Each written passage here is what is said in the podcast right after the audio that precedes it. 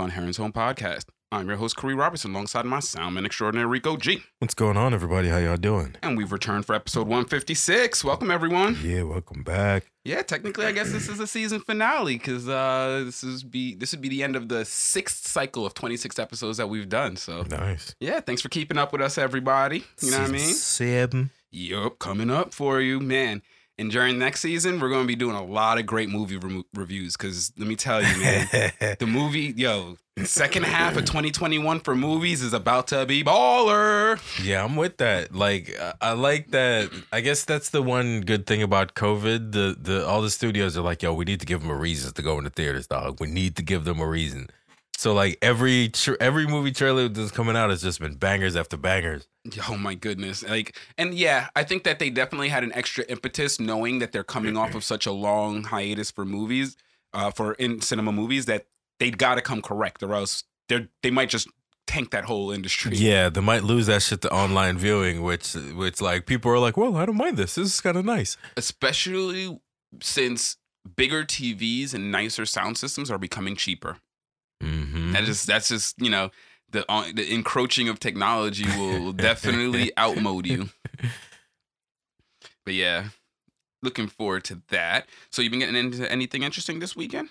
I didn't watch too much. I was um I was finishing up my my Mass Effect run. I did the Mhm. uh uh one full full run of all three games with a single character. and that- Nice. and that, was pretty dope. That's that was pretty awesome. gangsta.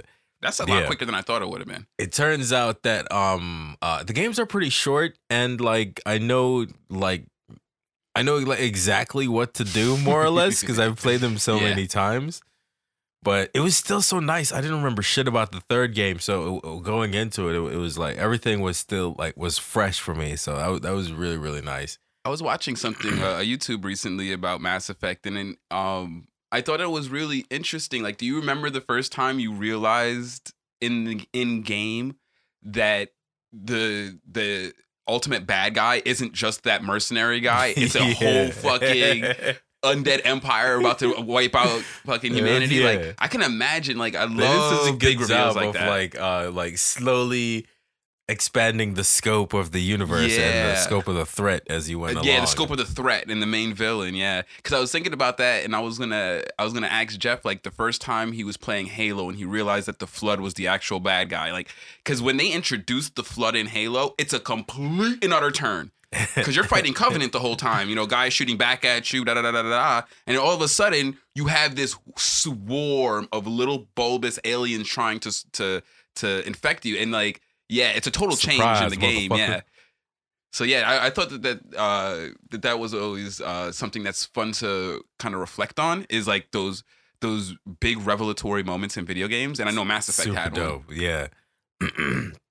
What's also really nice too is like um I played a, a Paragon on my first playthrough just because I thought it was easier because I don't know I guess I I, I don't know I guess I grew up since I played the game last but playing as Renegade Shepard I just feel like a dick and I just there's a lot of his decisions where I'm just like ah that, that- I feel like that was way too heavy handed for what that uh that line would have suggested you know what I'm saying yeah, but but I um escalation, bro. Absolutely. Shepard is all about the turn up. It's really funny. He has like Shepard has two modes. It's basically like yell at you uh uh yell at you objectively or yell at you very personally.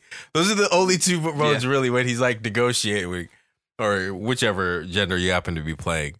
But um it was super nice, man. I was what it got me wondering was how would the game differ like based on some of the other edition um decisions because there's certain things that I'd never done before like I'd never on in the in the first game you can you have a Krogan teammate Mm, and yeah. you have the option whether or not you can kill him in the first one now I'd always like Rex's character so I usually oh and of course I had the um the the the the rep requirement to to pass the check so it was easy to always just resolve the situation easily but there's all kinds of fucked up ways that you could do that. You could have Ashley kill him.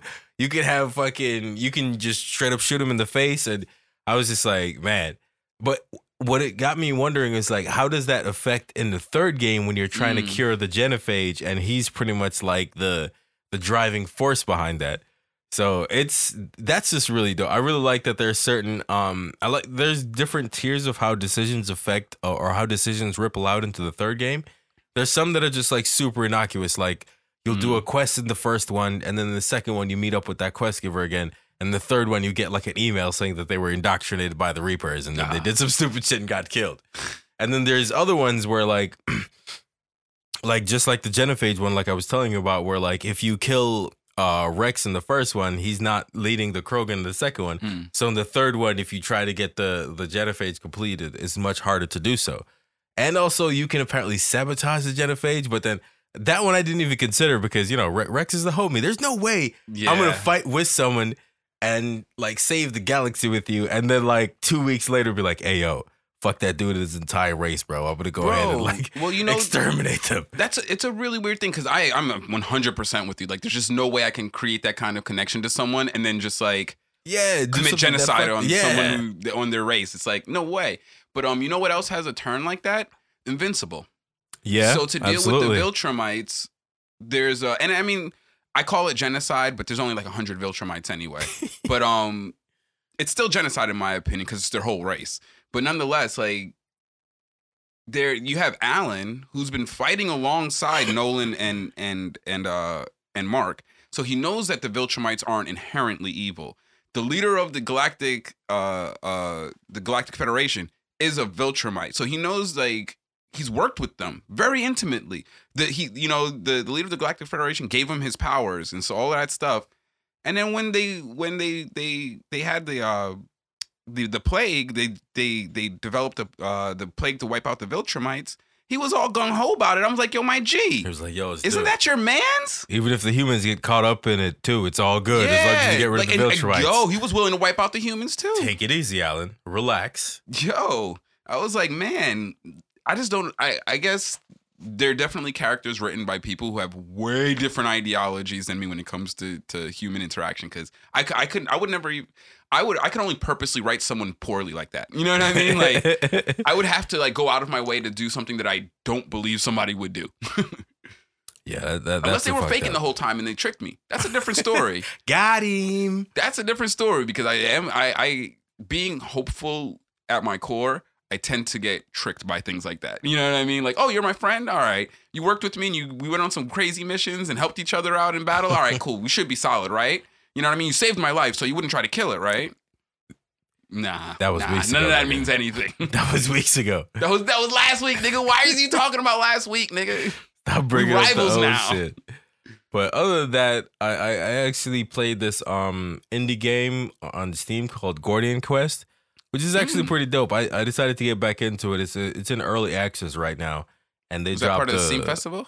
Uh, I got it before then, but it's probably included in it. Yeah, for anyone that has Steam, they're having their huge uh, summer sale right now. So Is that still on? I think it ends soon. it ends in July. I Oh, think okay. like July seventh. I think or sometime so you right a after week and the a half. yeah, right after the holiday. I think is when it's over.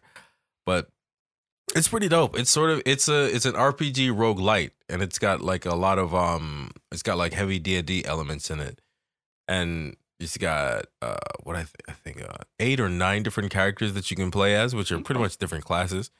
And it's been pretty fun, man. Like um, I, I really like the new updates that they that they did to it, and I really appreciate the studio. I should probably look them up and give them a shout out because they're constantly updating this game. Like I bought it maybe two or three months ago. Well, Played it for, like, um, So yeah, Yeah, I played it for like maybe uh, I don't know two three hours, and I was like, ah, isn't this, I don't really like it. It's not really my game. not doing. This. Not and I doing the just like you know just put it on the back burner and forgot about it. And then I saw that they dropped some new um a new patch for it, and so when I went in there, it actually I was like, well done guys, good job. But whoever's been talking to you, you guys have been listening because. All these new updates make it way play way more playable than it was previously. Steam is more than just a marketplace. It really is a platform for developers to help them along the latter stages of development. Mm-hmm. You know, it's not just Definitely. a place for you to sell your game because, and then I'm saying this based on the whole structure of how they do early releases, betas, and things of that nature. And the ability for a developer to take a working model of their game and get feedback from users on a platform that is well maintained with a good user interface, that shit is fucking indispensable, my G. yeah. It really is, and I, and I mean, I that's one of the reasons why Hana, I I really do hope that Steam is one of the companies that come out on top in the end of the uh the the, the developer wars that I'm predicting is going to happen soon because it's gonna it's Tencent is just too is too big and and all encompassing. You know what I mean? And attempting to dominate the global market in such a way that other developers are going to have to kind of try to counteract that. Because unfortunately, when a company gets that big, just from what I have experienced with capitalism, they're going to start to squelch the market. It's like Yep. what Amazon did Mhm. to a myriad of other online sellers. It's like what Facebook did to a myriad of other social media what apps. Walmart did to mom and pop stores. It's what Wal- you see what I'm saying. So it's not just me being a dick and trying to attack capitalist structures. There's a really, you know, detailed, you know, uh, uh, storied history of companies becoming this large and then destroying the industries in which they in which they dominate. And so I really see Tencent uh, as a entity that will soon force the rest of the market to mobilize against it in terms of whatever they can do to combat an entity like that because this is a market war. So it's not like it's going to be, you know, waged in traditional ways, you know, it's probably going to it's going to involve a lot of like buyouts and things of that nature. And so I hope that the industry can resist that force because boy, I'm telling you, th- th- I just I know that the games are going to be bad. I know they're going to be bad once Tencent takes over. I am just, I am very, very convinced of that. I've never seen like a big corporation like that take artistic properties and really grow them. I've never seen a corporation grow artistic property other than Marvel, I guess. Yeah, no, Tencent is just gonna keep making Tencent games, just like EA has been making the same kind of games since like the '90s. Like that's Yeah. just how they, they they have their niche and they have their lane, and I don't think they have any intention of switching over. and see and I, I wouldn't mind that if it weren't for the way that this you know this competition typically plays out you know what i mean if, it would be one thing if companies became huge and then they just let their competitors do their thing and then they just maintained their size and profitability and growth through their services but that's never what happens it's only a matter of time till they start throwing their money around to Video crush game is little it- guys video games is special though because like you know no one's really gonna play bad games. You know what I mean? And I not agree with that. every not every company can make those sort of shitty um um monetary monetization games. I don't. That's that's a very niche game type and a and a, game market in general. You know what I'm saying? Mhm. Not everybody it really appeals to that. So no matter no matter how much a, a, a game company wants to make that, they're never going to go beyond that certain market share. You know? My my opinion on that is that children will always play bad games and game companies will flood the market and grow their their market. Yeah, they but will, children they will also train grow these up. children to play bad games and they'll they'll train them in such a way that they won't even like the uh, the the the well developed games because they'll just be too hard because they wouldn't have developed the skills necessary to be decent at games because of the games that they've been playing and that they were developed with were dumbed down. I mean, I, see think what you're saying because it's happening effect. now. But Yeah. like I And like I said, I don't see it's gonna go. I, like it that is definitely happening now, but that's been happening since like online became and monetization of gaming became a thing, right? Like even though that's how it is, like Rockstar Gaming would not be able to survive on that model. Bethesda Gaming would not be able to survive on that model. You know what I'm saying? It's like it, See, this is what scares me about Tencent is that in the early environment, there was no way for EA to stomp out indie devs. It just wasn't possible. They didn't have that kind of control over the market, and that's what scares me about a Tencent is that it'll change the paradigm. And I'm proselytizing at this point. I'm I'm I'm projecting into the future based on what we know uh, of what's happened in the past, and based on what's happened in the past, let's look at like what uh, Blizzard Activision has done over the arc of their uh, of their history. And the thing is, is that you're correct. from our perspective, but from the corporate perspective, they're so used to forcing their ideology onto their consumers that I just don't know if we can resist because we don't have a spirit of of not taking it. You know what I mean? Like a, just a general spirit I of see not what you're saying, that, but don't I, I honestly don't think the entire gaming community is gonna all of a sudden just switch over to playing shitty games just because that's what the market is delivering. No, it's going to be a slow transition over years. I think. and I still don't think that it's gonna go beyond a certain point. I don't think it's gonna Mm-hmm. go far enough to be able to change the entire paradigm. You know what I'm saying? Ooh, okay. I, I I guess that that's that's where we're, we're gonna just kind of diverge on opinion because this is just opinions based on you know future future um guessing. So I'm not gonna I, I can't refute what you're saying. I just honestly think that I think it can happen. I mean, like I said, I've it's been happening.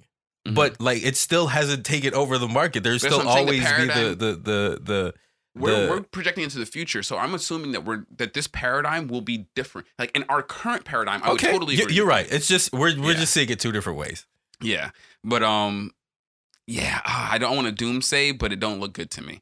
But you know that I, I am optimist, even though I, I am an optimist. I am glad that you That's think that, hilarious. No, I'm glad that you think that that it will never hit that point because that would be the only thing. Like if there has to be some kind of hard ba- boundary there for them, or else I just see I don't see them ever yeah, stopping. because to the thing over. is like art is uh is um it's it's uh it art inspires art, right? Yeah.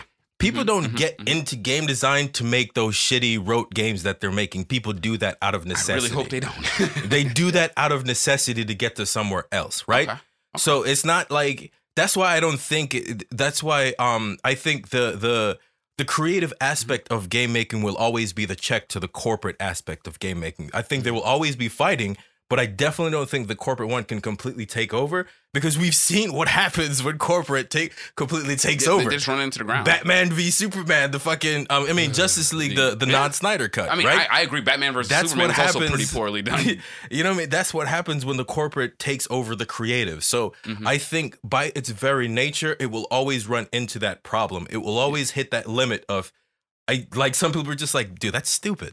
Mhm. Right? No, even if you've grown up to like that game, people eventually grow out of um out of uh what's the name of that stupid game that everybody used to play with the Candy You know what? Crush. Oh, people Candy grow Crush. out of Ca- Candy Crush regardless of It's how still the highest grossing mobile and- game of and people world. still grow out of it. Yeah. Yes, they're still targeting the same children, but like that market will always be that market. You know but funny? at some point, Their point, market is middle-aged women. That's the funny part. But anyway, they, who are acting like children. You're absolutely right. I would assume it's children. but at the yeah. same point, you know, what I mean, that's that market, and I don't think it's really Mhm. it, it by its very nature, it can't go any further. Mhm. it's- and and yeah, it's like a a whale, you know, the, because the whale is so big, it can't come out of the water because it'll collapse. Yeah. Oh yeah, its environment supports its body size, and so hopefully, if the environment changes, that whale will die. but yeah, no, um, yeah, yeah. Uh, I, I, there's definitely a lot of outcomes. You know what I mean? Um, video games in particular, I, I kind of hold it close to the chest because it's one of those art styles that has a really high technical bar of entry. You know what I mean? Mm-hmm. but because of that people who you know what i mean who who love it will work extra hard to maintain it i think Yeah, it's like wrestling. You don't get into it unless you really love it. It's not Oh, an true. easy industry at all. No no no no. It's not And easy so- to get into. It's not easy to make a living out of. because when i look at the music industry i think of like okay this is similar to like the evolution of the music industry. You got your artists and you got your financiers and that interplay has to work. You know what i mean? The artist has to maintain creativity and the financier has to make his money. And that balance is super important and it might ebb and flow into who has more power at any given time but it's got to stay in some kind of balance right Because they one without the other doesn't work. but see the thing is is that an artist if you're singing or rapping or even painting you can produce your art without the- uh, you kind of as an artist you you kind of have a gun in the fight because you can always produce your art without them Mm-hmm. you might not be able to distribute your art, but you can always produce it without them. And video game designers, I think, have a much harder time with that. They don't have that gun where I can produce. Mm-hmm. I can produce my game without you, so I, I'll just make it and I'll I'll piecemeal it out and I'll give it to people who love it, and it'll just be a dedicated environment. It's like, but how are you going to make it? Because you need at least four or five other people to compensate for the skills you don't have that you need to make a game and then then what's gonna happen oh so you do need me so you know what i mean like i hate that aspect of it that the artists i feel in the video game industry are beholden to the to the uh to the financiers in a way that a lot of other artists might not be so that that's why i'm kind of like i'm really mindful and I'm, i think about it a lot Even still, Mhm. uh, then you then you end up choking your artists to the point where they just don't make good art. You're still running to the same problem. you know and so whereas i don't think that the labels could ever kill music it you can hurt video games very badly and put and put them into a state where it's hard to make good games you know what i mean Yeah, but that by its very nature would only mean it's a matter of time before a good game came out. Abs- and ah and that kind of pressure It's, it's that kind of pressure you know makes I'm saying? diamonds It's it's it's oh, the cyclical. games because it would cause all of the good indie developers to consolidate to be able to pool their resources to actually make something It's always how it is, man. Whenever there's a gap in the market, somebody capitalizes on it. Yeah, I just think that the and and then this is not a a rebuttal of anything that was saying. I think that unlike the music industry, the video game industry is capable of much greater swings in power. You know what I mean? Like the, the extremes are a lot greater in video games than you than you would see in other arts. But yeah, all right, cool. I thought that was a a nice in depth breakdown of that. But yeah, man, I've been uh trying to get into uh uh this audiobook and man I, oh, I shouldn't say trying to. I got into this audiobook and it's definitely sparked my desire to get into some other audiobooks. Um, nice. because I've been a huge fan of sci-fi my whole life, pretty much. Like ever since I was young, my the first like franchise I ever got into was Star Wars. Like I've always been a sci-fi head. You know what I mean? Sci-fi is the shit, man. but you know, I, and I've always loved the world building and the lore and all of this stuff. You know, I, I, I could, me and Corey have read literally over four dozen Star Wars anthology source books. You know what I mean? Like we got deep into the lore of of of Star Wars. But that's just to say, I'm I'm a huge sci-fi fan, and but I've never actually heard of this subsection of sci-fi called speculative zoology and it's pretty much what they call world building in sci-fi.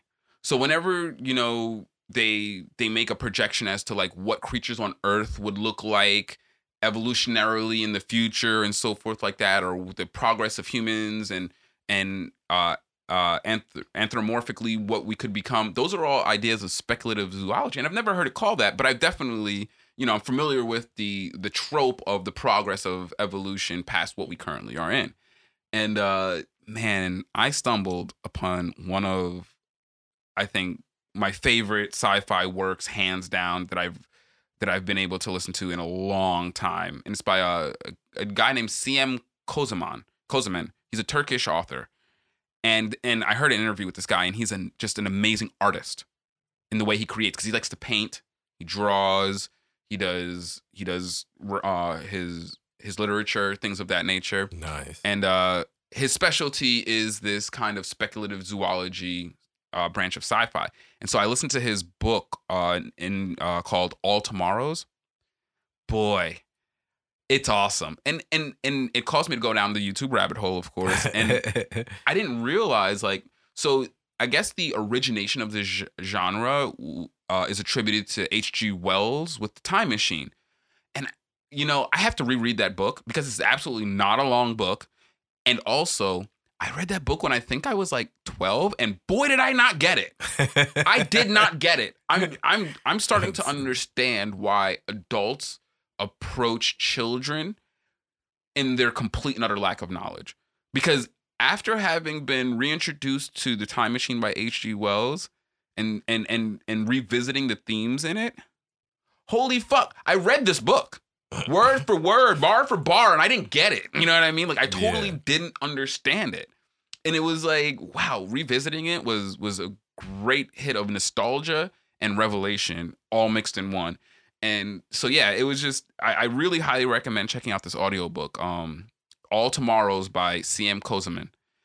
And it's just it's it's the next just uh think of it this way, just imagine our era is a, a point in time and then it details the next billion years of human history. until the star until until our star burns out.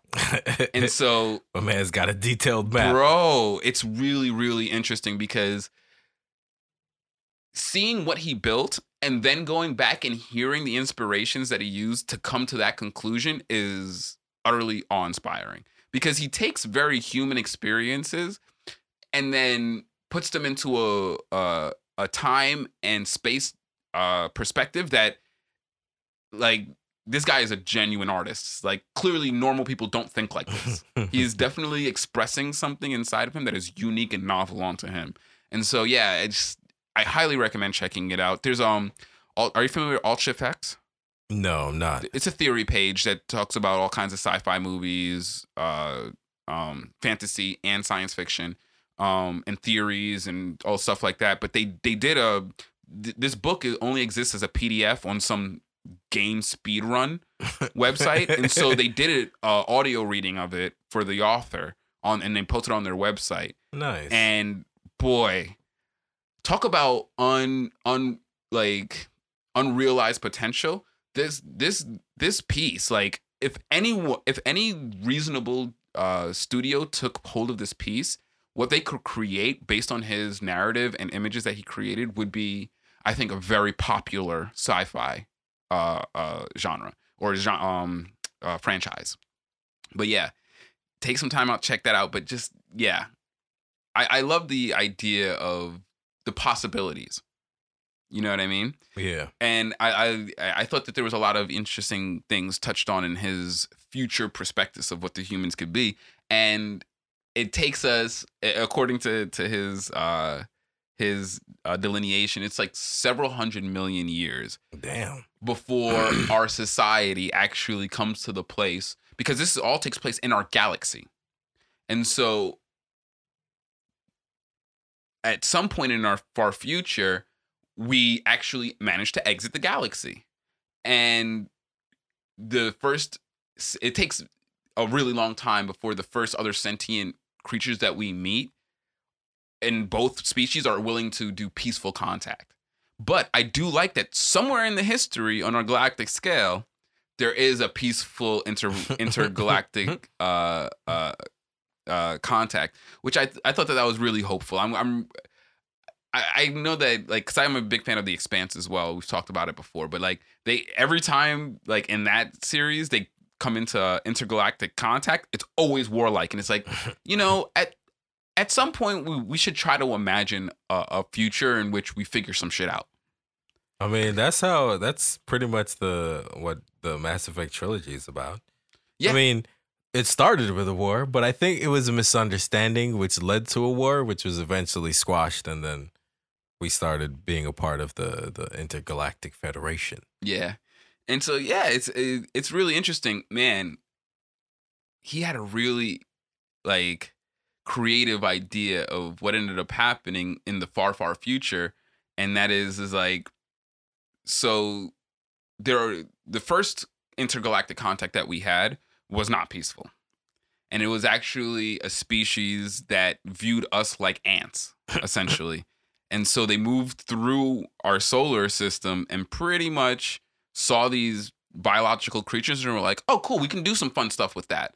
And then seeded the rest of our galaxy with human like creatures that they had genetically altered and so forth. And so, but they had created those, they pretty much created animal versions of the humans so that they could, you know, they could sit there and be there for their entertainment. But then they eventually left the galaxy and left those humans, and those humans grew and evolved into species that then ended up contacting each other. And so that uh, that whole dynamic of the far uh, future of humans was really interesting the way he described it because like you know they become spacefaring societies and then come into contact with extraterrestrials but they have human DNA and so there's a whole mythos and it's like it talk it causes a re uh, a reemergence of religion before they figure out what actually happened and yeah just I, I love the the whole idea of imagining what the future is like and I think that's one of the main reasons why I like the expanse so much it's a really creative uh, vision of what the future could be like you know what I mean Yeah. and so yeah, I, I love that as a juxtaposition to all of the apocalypse and end of world shit that had been coming out in the past 10 years. You know what I mean? Like, it, it you know, I mean, there was very- both though. You know what Yeah. I mean? There was both. That's not the only and that's thing what I'm that saying. I like that. putting I like that we have that balance. You know what I mean? But yeah, so that's all I've really been getting into. I've been jumping down that YouTube uh, rabbit hole.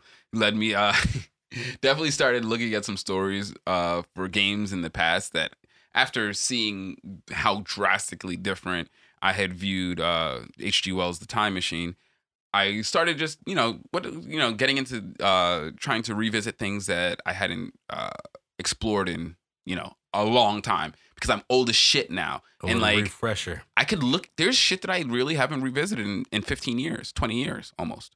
You know what I mean? Like, and that's you know, I was 15. I was I was competent. I was, uh, you know what I mean? I might not have been cognizant of the world, but I was competent enough to read things and get meanings. Yeah. and so to just to see where I've evolved from since then, it's been a fun ride. It's been a fun ride. But yeah, Definitely.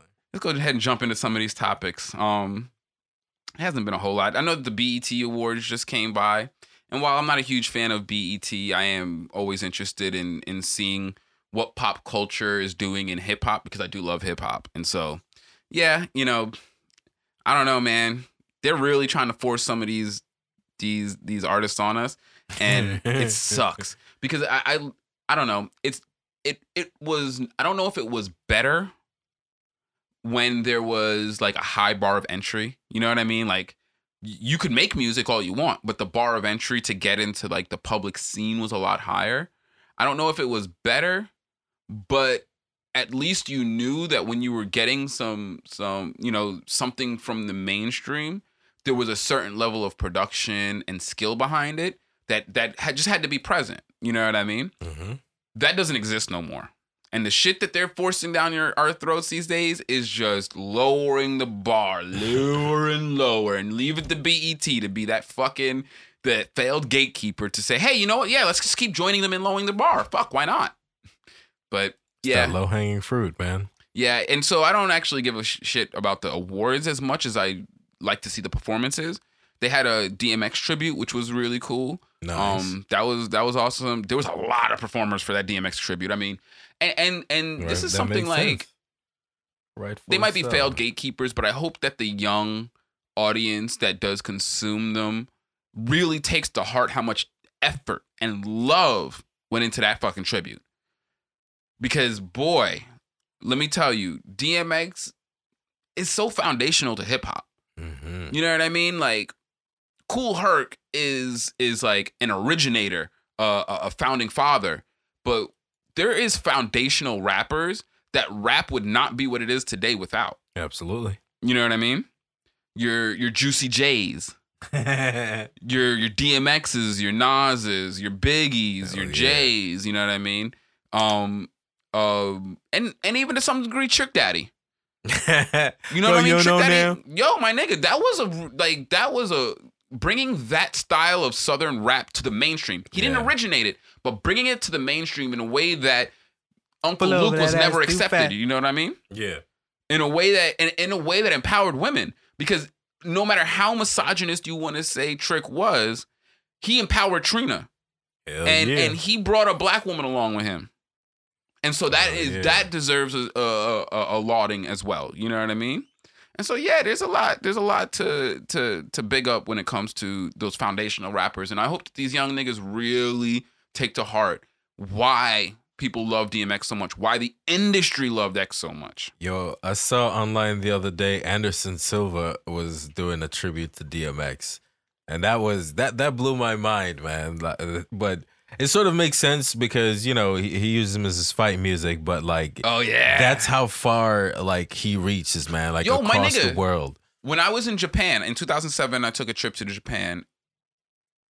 And when I was walking through the subway, who were the Japanese kids bumping on their boombox other than DMX? It was it- it's dark and hell is hot. Hell yeah. You know what I mean? Like that shit was hilarious because I started rapping the lyrics to them and they looked at me like I had ten heads. Like like like DMX just walked up to them out of nowhere and started rapping to them. It was hilarious. But anyway, yeah. It was Yeah, it was like you know it's what dark mean? and hell is hot is like one of the first albums that I like I memorized like a grip of it. man. Yeah, significant. Even They though I, so like I didn't know what the fuck I was saying back then because I was way No. too young to contextualize ninety You know what? It. Honestly, not for nothing. This is fucked up, and I'm, and I'm, and I'm I even I in retrospect can see that this is fucked up. I related so heavily to the pain that DMX felt and was expressing in his music. Of all the things that I revisit and still have the same perspective on, it's his music. When I listen to mm-hmm. Slippin', I have the same feeling that I did when I was a kid to the point where I try not to listen to it because it makes me want to makes makes me well up a little bit.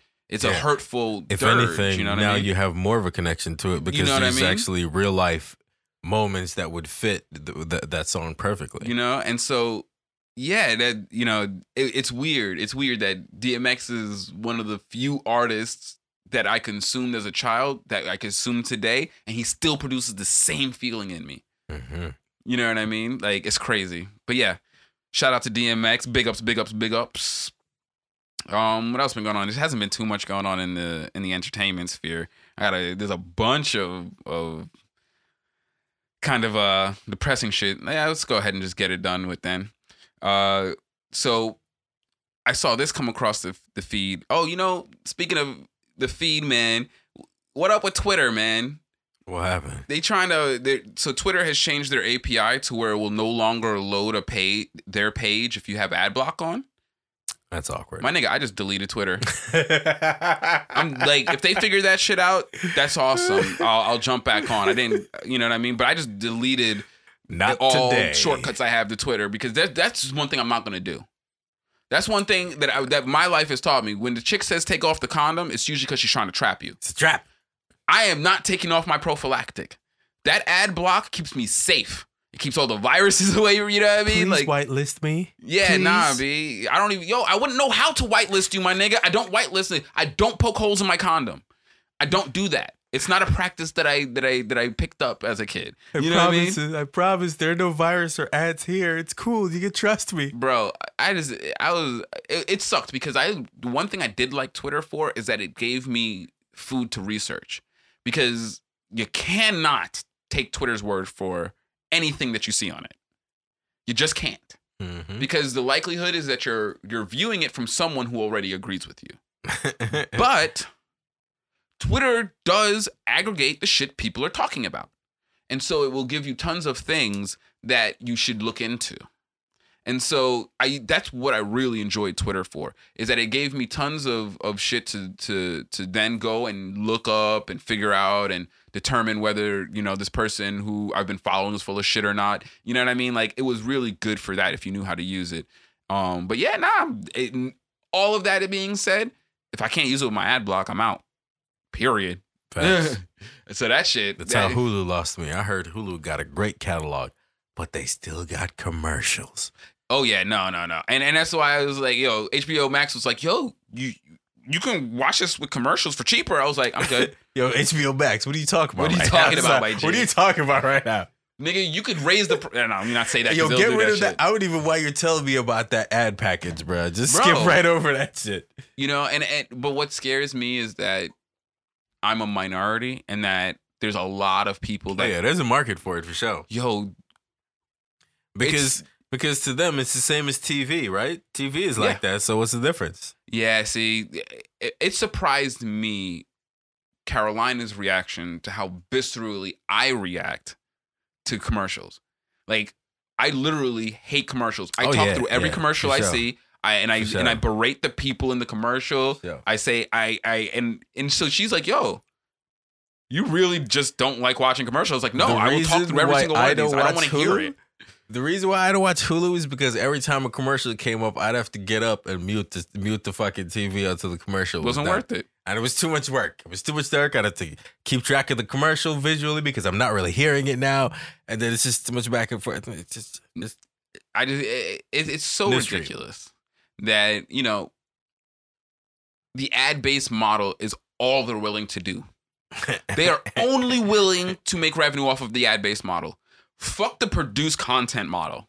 Netflix is literally the only one willing to do that, and they can't even do it in a profitable manner. You know what I mean? That's not to say that Netflix doesn't produce good stuff and that but they're not profitable. I like how Netflix don't don't even try me. Netflix don't even bother with that shit. Netflix didn't even bring that to us not once. Nope. they know better. Mm-mm.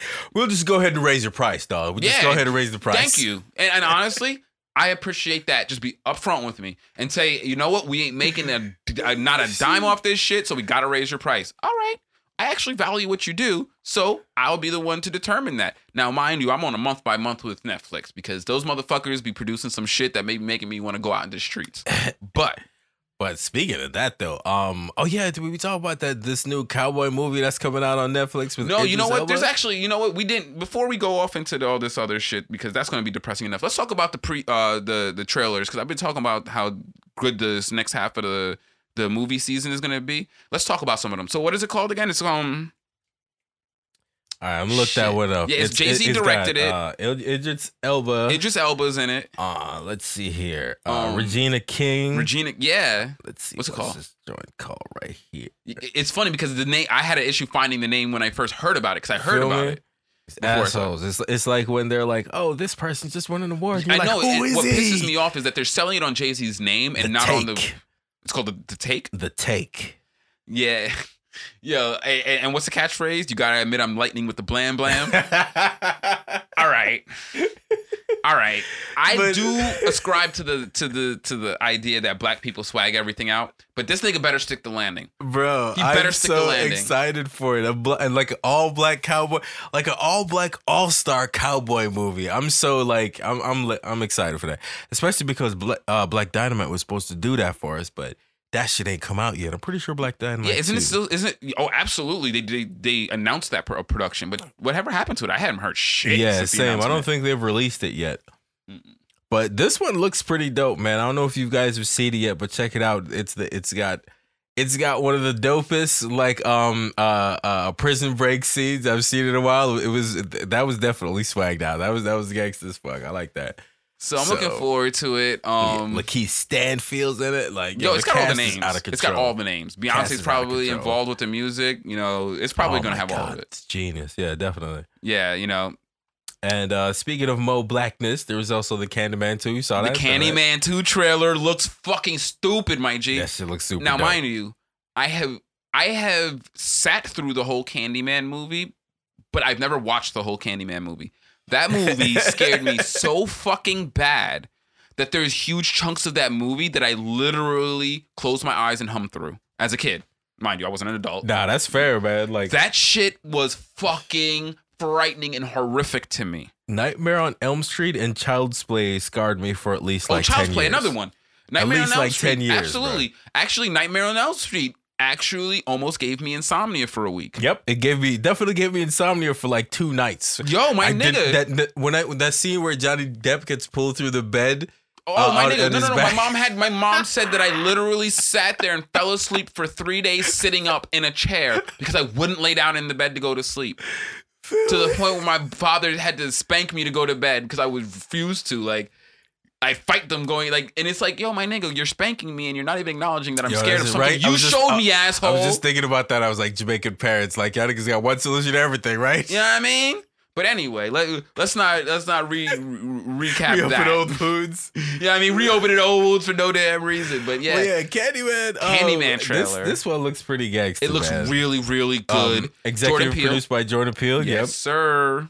Um, looks like they're definitely kind of tying the old one to something new. Is kind of what They the feeling I got from the trailer. I read the um uh, an article on it. It absolutely does. Now, he can't create canon with that world because he doesn't own that part of the property, but he can pull a Xenosaga and just allude everything to it. you reuse the characters and everything, images of the characters. It's crazy. Like that's why I hate IP right now. Like we got to figure this IP shit out because it's just it's silly. But anyway. Licensing between is really like hitting, fucking up creativity. Yeah, he's right like licensed and doesn't own it, so he can use the pictures but can't create mythos. And it's like, what? you don't want one of the best world builders to add to your mythos? You fucking idiots! Like it's But just, but that's a, a lot of thing. times they clearly is don't because it. if it's owned, if the copyright is owned by multiple people, that's when it Mm, oh, gets really difficult Dude. because one person will be like, "Yeah, for sure," and the other person will be like, "No." Oh yeah, the, the 80s and 90s in, in, in cartoons prove that because tra- trying to port cartoons from places where they were successful to other parts of the world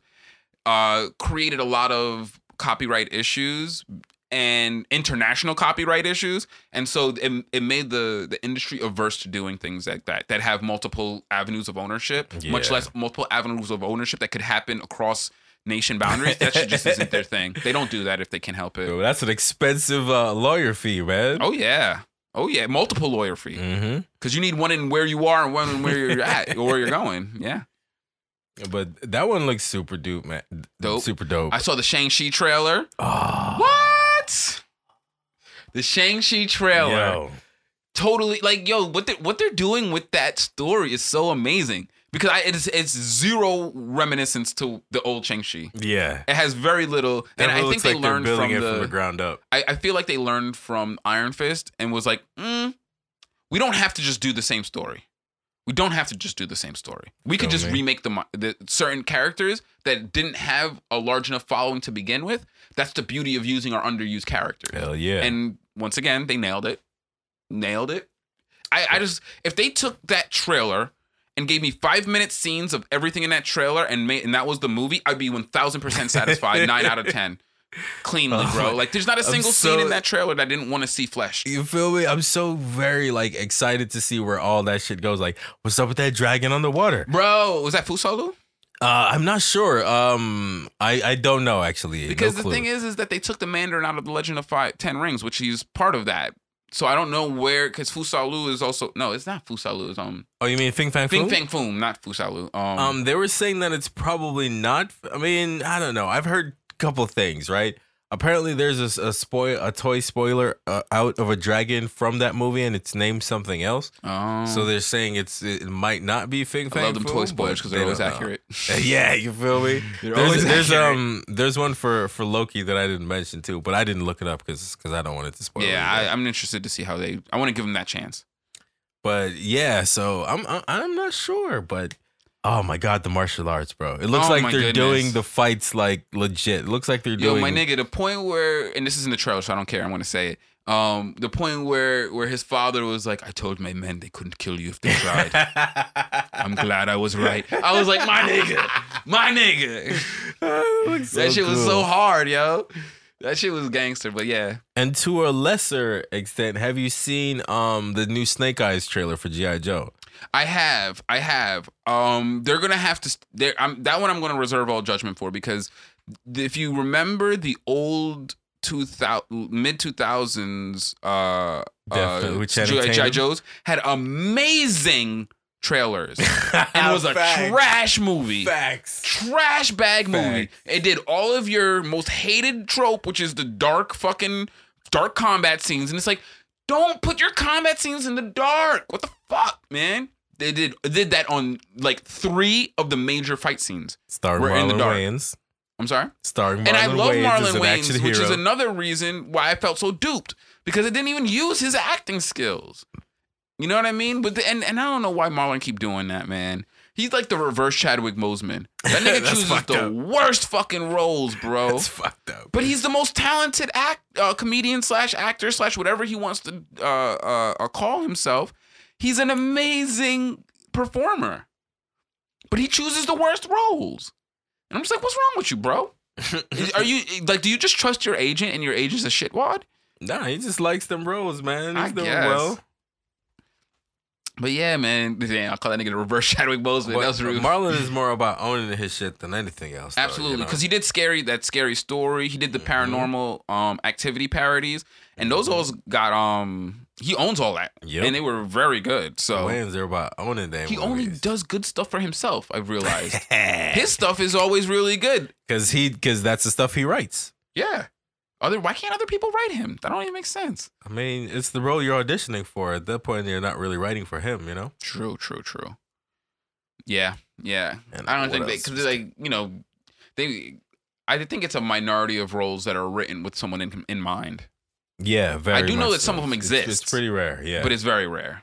Well, because it's like it's um because it's like a wish list type deal, right? Yeah. Even if you do write it for that person in mind, whether or not they'll accept it, whether or not they'll have time in your schedule to be able to do it at the right time. I love time. the stories where it happens though, where the person's like, Oh like, yeah, I was invited to an audition and there was no one there. And like, no, no, we wrote this for you. And I'm like, ah, shit. Because then that gives the Ghost actor like that extra battery in their back. Like, oh, this is me. So then they're going to trust what I do with it type of thing. You know what I mean? So what you bring to the role, they wrote it for you to bring that to it.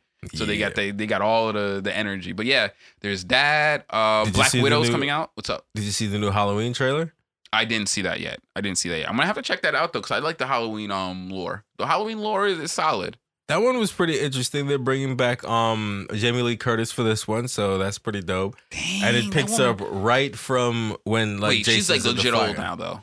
Uh, She's, yeah, like, legit yeah. I would say um She was doing Acti- Activia 50s? commercials, my G. 50s? No, I think she's in her 60s, mid to late 60s. I mean, she carries it well. I'm not. I'm not Oh, no, sure. she you what I absolutely mean? does, and She- just not a- Uh, a statement. Holy shit! this. You right? 62 according Yeah. to Wikipedia. Yeah, that makes sense. Um, that's what I'm saying because I remember having a crush on Jamie Lee Curtis when I was young, and she was already a full adult, like grown ass woman, like And older um, than my mom. And True Lies. you know what I mean? So yeah, But that shit was crazy. There was one thing I didn't like about that because I'm like, um, so it, it- opens with like Jason in a burning building and like uh Jamie Lee Curtis is being rescued with a bunch of people and they're driving away from the fire. And as she sees the the the fire trucks going towards the house, she's like, "No, let him burn!" yeah. and So they cut over to the fucking building, and Jason's like getting up out of there. But I'm like, these goofy ass firemen are just standing around. Hey, what are you? What are you doing? He's just coming out of the fire. Oh, he's murdering me! Ah! yeah, no. then- if I saw a nigga stand and up then- and and walk towards me in the fire, I would have dipped. I would have bent it. And in the next scene, he has a, a cha- he's using their saw, and he's sawing one of them into him. Like, yo, for real. So, all y'all just let this one dude walk up and use blunt weapons to take down all four of you. Is that what is that what just happened? But apparently, he's super powered, so it's not. I mean, you could to- hit him with the water cannon. That'll blow him off his feet. I'm sorry. You can be as strong as you want to be, but that water cannon will it, will break Facts, walls. yeah. You know what I mean? Like that's just gonna blow you back, my nigga. You can't come at me like that with that shit. That's why it takes three niggas to hold that shit. Nah, son, not Mike. Oh, not Mike Myers. But uh, it looks like he's going through and, and he's delivering some some interesting kills. All right, should, all right. should be that should be fun. That should be That's fun. what's up. And then I think the most the, the closest one to come out. Well, we got Eternals, and that had a really good uh, preview a little while back. But Black Widow is about to drop. Yeah, What in a, in another week and a half? So Yeah, yeah, July right around the same time. Um, yeah, that's gonna be that's gonna be I think a really solid movie. I I I want to see how they develop the whole White Widow storyline. Mm-hmm. How they you know I, I've always liked her her backstory, just the assassin backstory. You know what I mean? Like that's always been a trope that that sits well with me. I So, can't yeah. wait to see how they tie it into the rest of the Marvel universe. Nowadays, that I feel like that's Oh, you really. think it's gonna have tie-in? I mean, it's got to be. It's not standalone. You know what I mean? So I feel like they've got to at least they got to throw some kind of nugget Man, in there. Everything has know? a nugget, right? Because honestly, like yeah. I would prefer that this be like the solo movie. You know how the solo movie it ties in, but it doesn't tie into anything in the future. It only ties into things you've already seen. right, right. That I'm cool with. I don't. I mean, wanna- they I- might I that might be how they do it, where Yeah. only the um like the ending credit would tie into something. Okay, The post credit only probably only the pr- post credit scene would um tie into the Yeah, future. I'm I'm totally cool with Black Widow because she's dead. You know what I mean? Like because her timeline ended quite a while back. Yeah, and this would be closure to that storyline. You know what I mean? Because she died with a lot of open questions. This movie could just cap that off, and it's fine. Oh, you know, there's nothing wrong with that. Um, I haven't seen uh, uh Falcon and Winter Soldier yet, but apparently they set up Madam Hydra, don't they? Because remember, um, Yes, Julia Louis. Dreyfus Yes, they do. plays her, Yeah. so that Who? could be Julia oh Louis yes, Dreyfus. yes, yes, Madam Hydra. Yeah. Oh, that's who that was. Okay. Yeah, I actually didn't realize that, that was what she was playing. But. Seinfeld, but um, uh, it would be really dope if I I can see them setting. The, I can see the She's Black the Widow who movie. U.S. agent, by the way. If you're wondering who, which character we're talking about in Falcon and Winter Soldier, she's the one who recruits Winter Soldier at the end of the season. Yeah. Um. So it could be. Uh, I was thinking that they would- they would use the the Black Widow movie to set up White Widow, and then in oh, present well, they're definitely day, setting up White Widow. her Oh. um her next bad guy would be the Madam Hydra and her agency. All right. I, I mean, I could dig that. I just, I just don't, I don't want them to force a tie-in to the greater galactic Marvel MCU, um, because it's doing fine. And the more you strain plot lines like that, I think they become a bit contrived. And 20 years in, I think Well, we're going to get some of To me, those I don't later. think that that's the reason why I don't think that's gonna happen is because the entire thing is written out and and ready already. You know what I mean? hmm when we see it, it's already been planned out. It's not like Oh, yeah, anything's yeah, being yeah. tacked on Mhm. at the end, like they usually do. Yeah, well, I, I apologize. That's not. I, I hope that they didn't choose to take that route from the origination. To because yes, you're absolutely right. This is preordained to say the least. it has Mhm. it has been written, as they like to say. But um, yeah. By the time it's looking forward to filmed, that. shit's been set in stone for years. Mm-hmm. So yeah. Um. All right. Let's go ahead and just get into the news so we can wrap for today. Um. This one came across the feed and I thought that it was a little bit weird. I'll start heading back to that topic. Um. So I reported recently that uh, African countries have been working to receive reparations from their European counterparts for uh, their colonial history. Well, one of the the leaders who he was a leader of the Herero tribe who actually was part of the litigation, I believe is a lawyer as well, who was part of the team that won uh, a judgment for reparations, just mysteriously up and died out of nowhere. And so it's it's a pretty rare thing. And the fact that even in a situation where he had access to modern medicine, it was a mysterious death.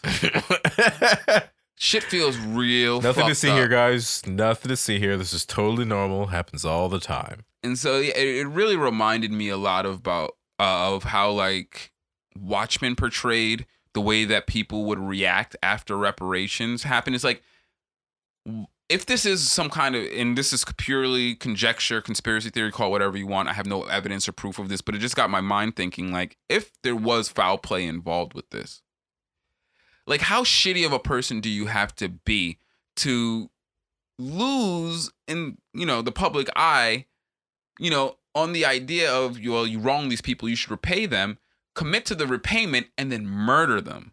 Like that's some fucked up shit. But it reminds me of like how in Watchmen, they everyone viewed the Redfordations as like a you know a disparaging thing. Like oh, you started that bake that bakery Redfordations, didn't you? And it's like, and so what if I did? You owed me that money, Damn bitch. right. You know what I mean? Like it was my money. Whether or not you're mad about having to give it back to me is, is irrelevant.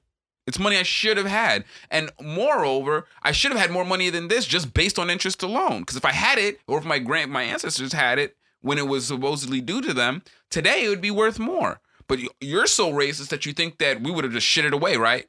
We would have spent it on gold chains back in the 1800s, right?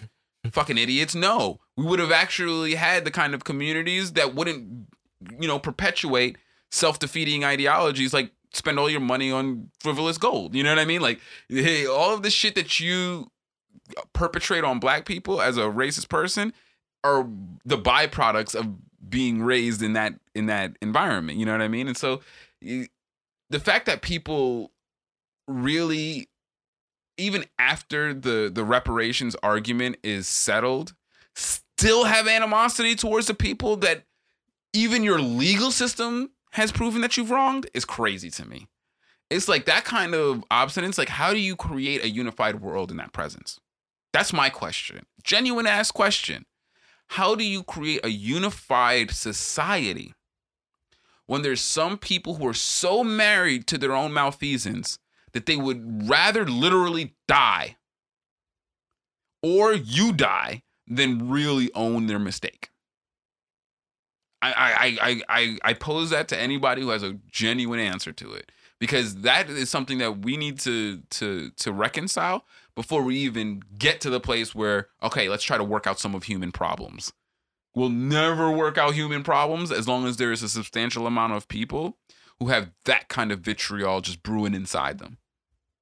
You know what i mean? And so yeah i just it's it's real depressing, you know what I mean? Because it was such a high moment and such a great thing to report back on that you know there's gonna I think it was like one point something billion dollars of investment that will go into African infrastructure paid through reparations, not foreign investment, which means that in the end the Africans would own that infrastructure, and that's the shit that I'm talking about. Where I'm like, fuck Chinese investment because in the end of it, guess who owns it? China.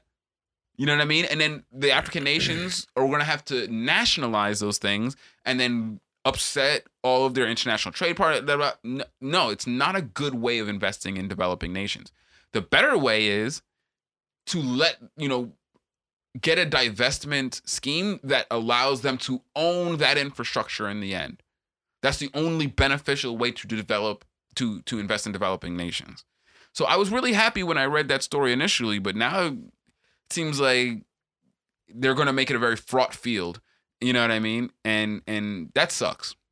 That sucks. You see people doing good work and they're they're assailed for for doing that good work. And it's like, man, you know, there it's really uh, a shitty shitty place that that that we've gotten to as a, as a global society where that's how international relations seems to be uh, uh, developing.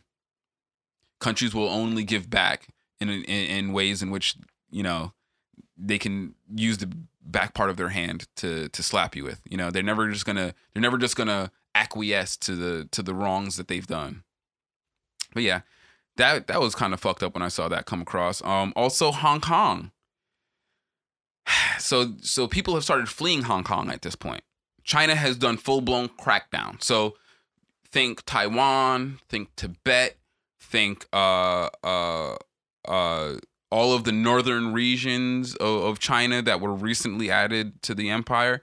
The, all of those brutal, terrible uh uh forms of of repression and assimilation that China did in those areas has come to Hong Kong, which is fucking crazy because all of those other countries are rural.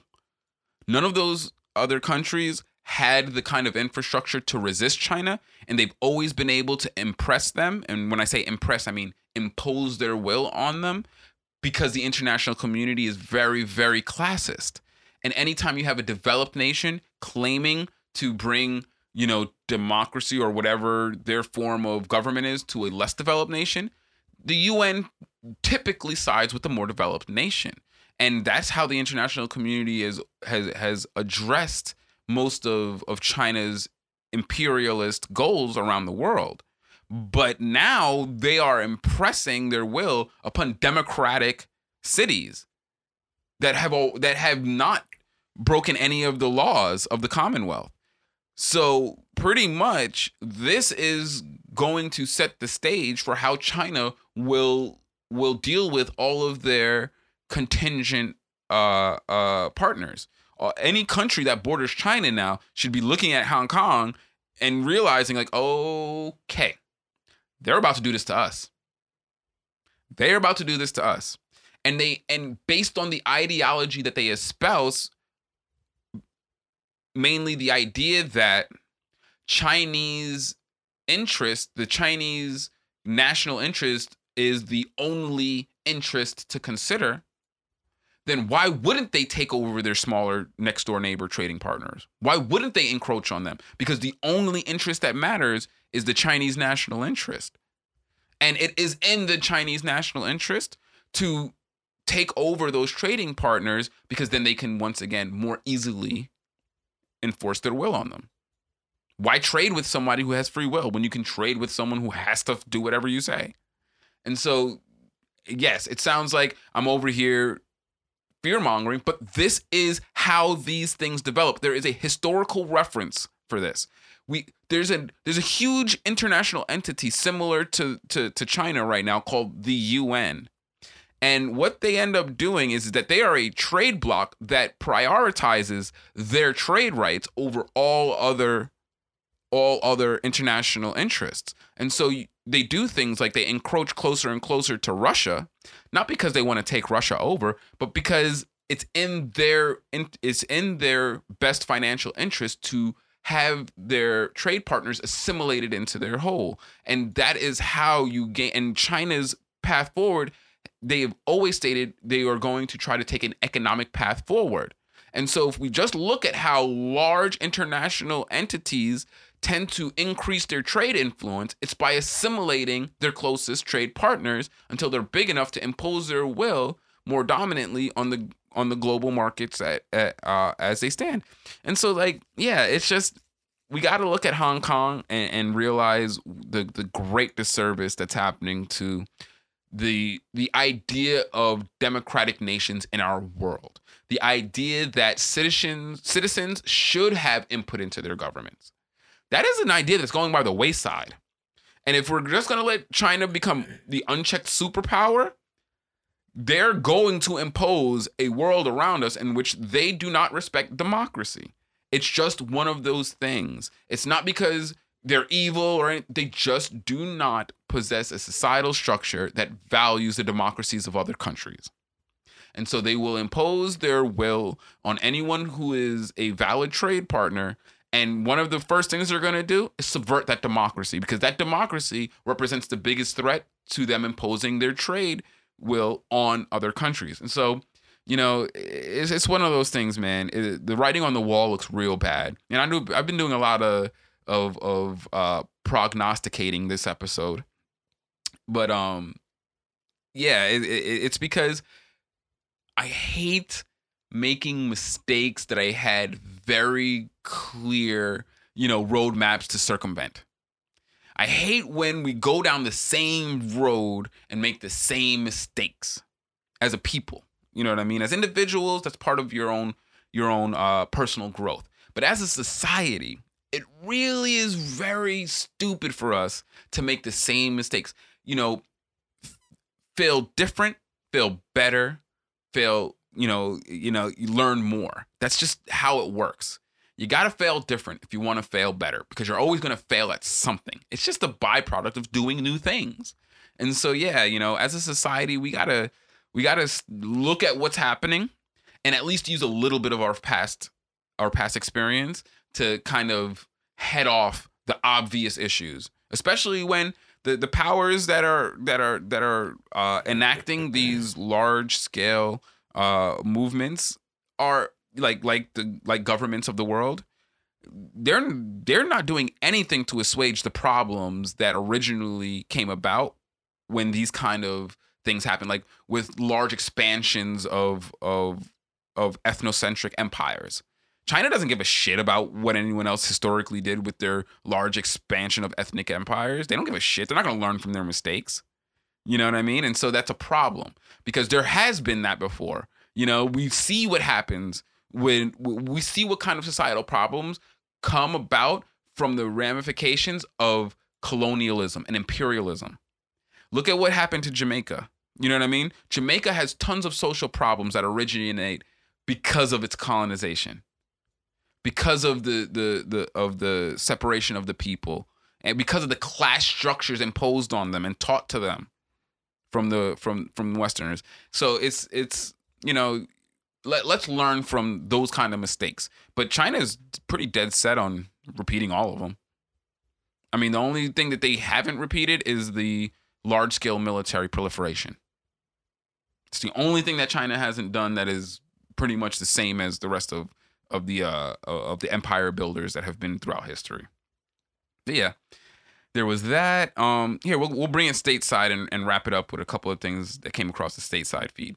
So, so talking about destroying um democracy, America is America is well on its way to do uh, a decisive blow to what they consider one of the biggest democracies in the world.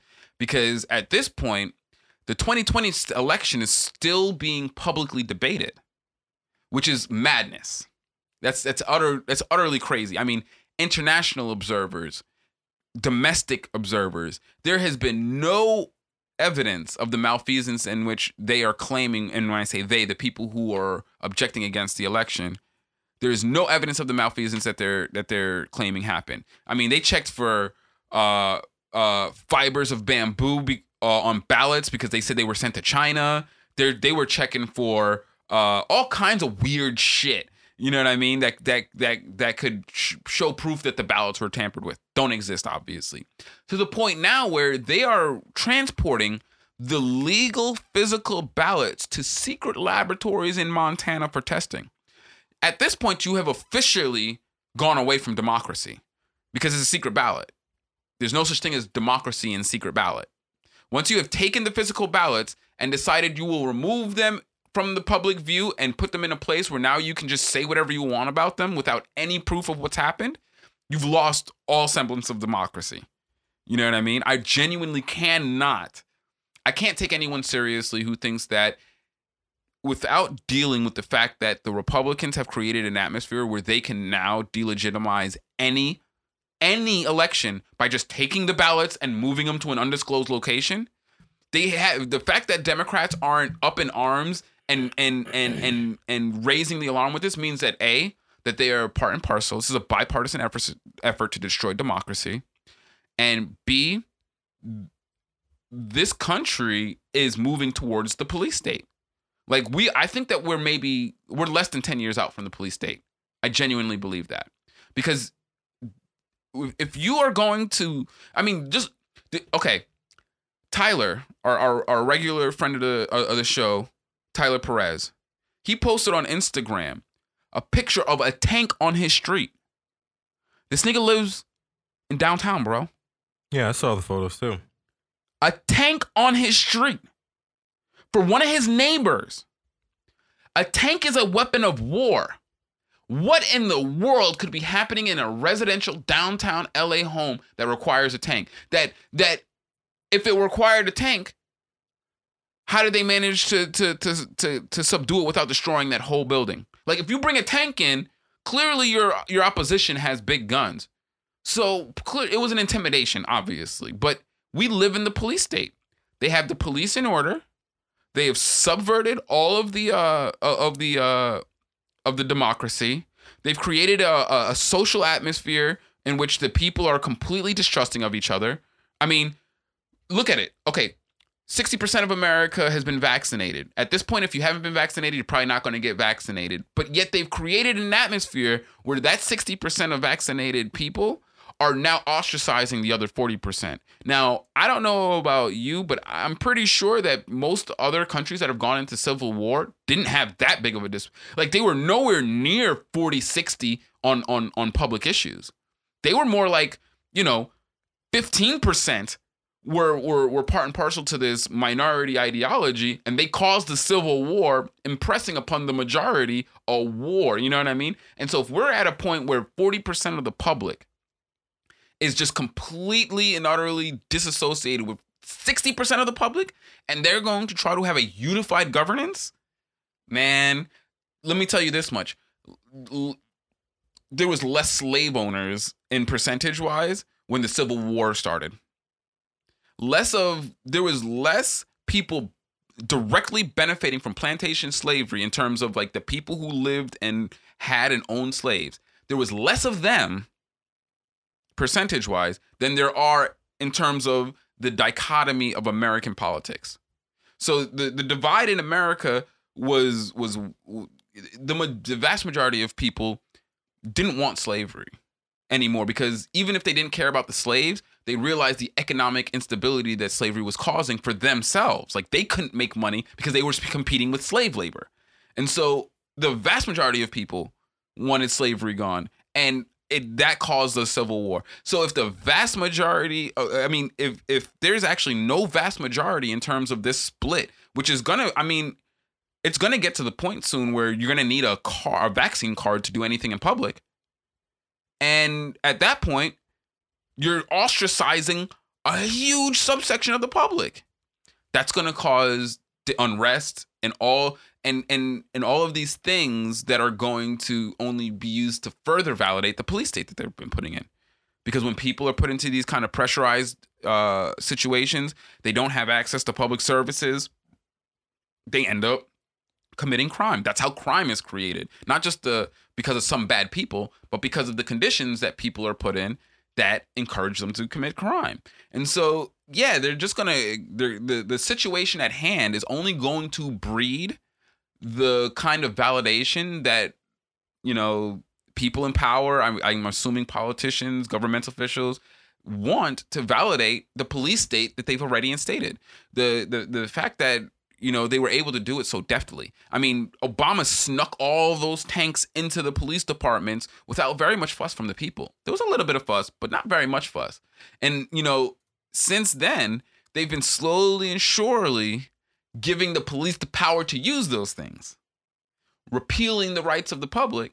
You know what I mean? And then once they've done that to a sufficient degree, they're just gonna they're, the, the the public vote will be co- completely irrelevant because even if you want to vote, you're gonna have to go through a liege of of militarized police, and who's gonna want to do that? People don't want to vote as it is. You know what I mean? And so yeah, it, it's it's it's not a good look. Really, really, really not a good look. And and so yeah, you you have militarization of the police, obfuscation of of of democracy through through the the mishandling of ballots. Like that's the easiest way to subvert the democracy. Like if you don't believe that the ballot that you submit will make it to the a, a valid counter, that is the easiest way to get someone to say, "Ah, fuck voting. Why would I vote? Why would I vote if I don't genuinely believe that the black ballot will make it to someone who's going to genuinely count it?" You know what I mean? Like that's the best way. Don't take you don't got to you don't have to you don't have to suppress voting rights to stop people from voting.